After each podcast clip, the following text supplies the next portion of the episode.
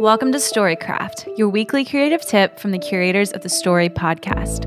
During each episode, we'll share a tangible action step that you can immediately put into practice in order to produce your best, most creative work. No fluff, no backstory, just great advice in five minutes or less.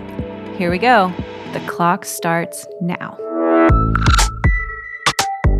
Hello, everyone. Welcome back to another episode of the Story Podcast. We're recording live at the new uh, Story headquarters inside Sure. WeWork Nashville.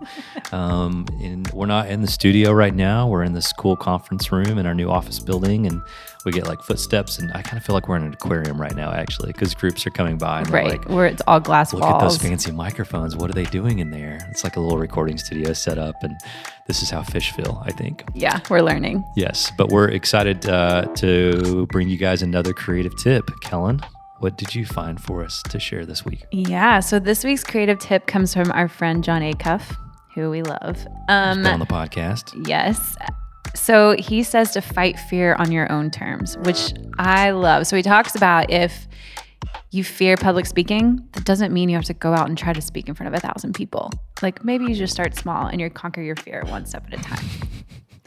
because fear is on your own terms, right? I love how I sound like a broken record oh, every no. single week because you give us these tips, and I'm just like, oh, I love that one. Oh, that one hits me so hard. But it's true. It's true. Because I think when we have this Because that's totally what I would do. I'd be like, I want to be a public. I'm going to go speak for 10,000 people right because because you want to conquer this fear so in your mind you're like i have to conquer it in one fell swoop and like do Yeah. do it big Yeah. you know and you don't have to Yeah, I do.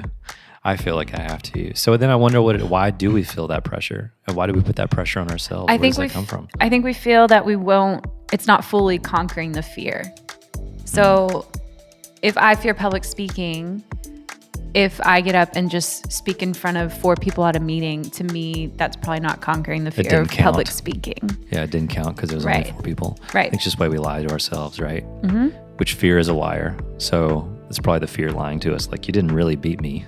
I've given Jon a hard time about the whole punch fear in the face thing. Totally. That's a phrase that he loves. We addressed that last year. Yep.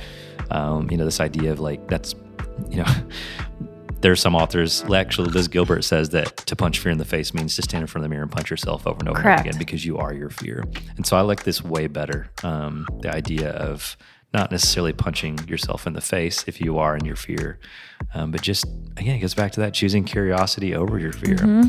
And to choose curiosity over fear might mean to speak in front of four people instead Right. of a thousand. right and it's embracing it Yeah. So maybe just stop, pause, ask yourself, what are you scared of? And then uh, fight that on your terms. What can you do this week? That's just a baby step, a baby step to conquering that fear. yeah i love that So if you're a writer and you're scared of other people judging your work, and so that's why you haven't quote unquote released your book or your novel, it might be okay to make a post to a blog Or to even just a an tweet. or a tweet. 140 characters. Yeah. Start with 140 no it's what 260 now Oh yeah, I keep forgetting about that. Try and not think about it.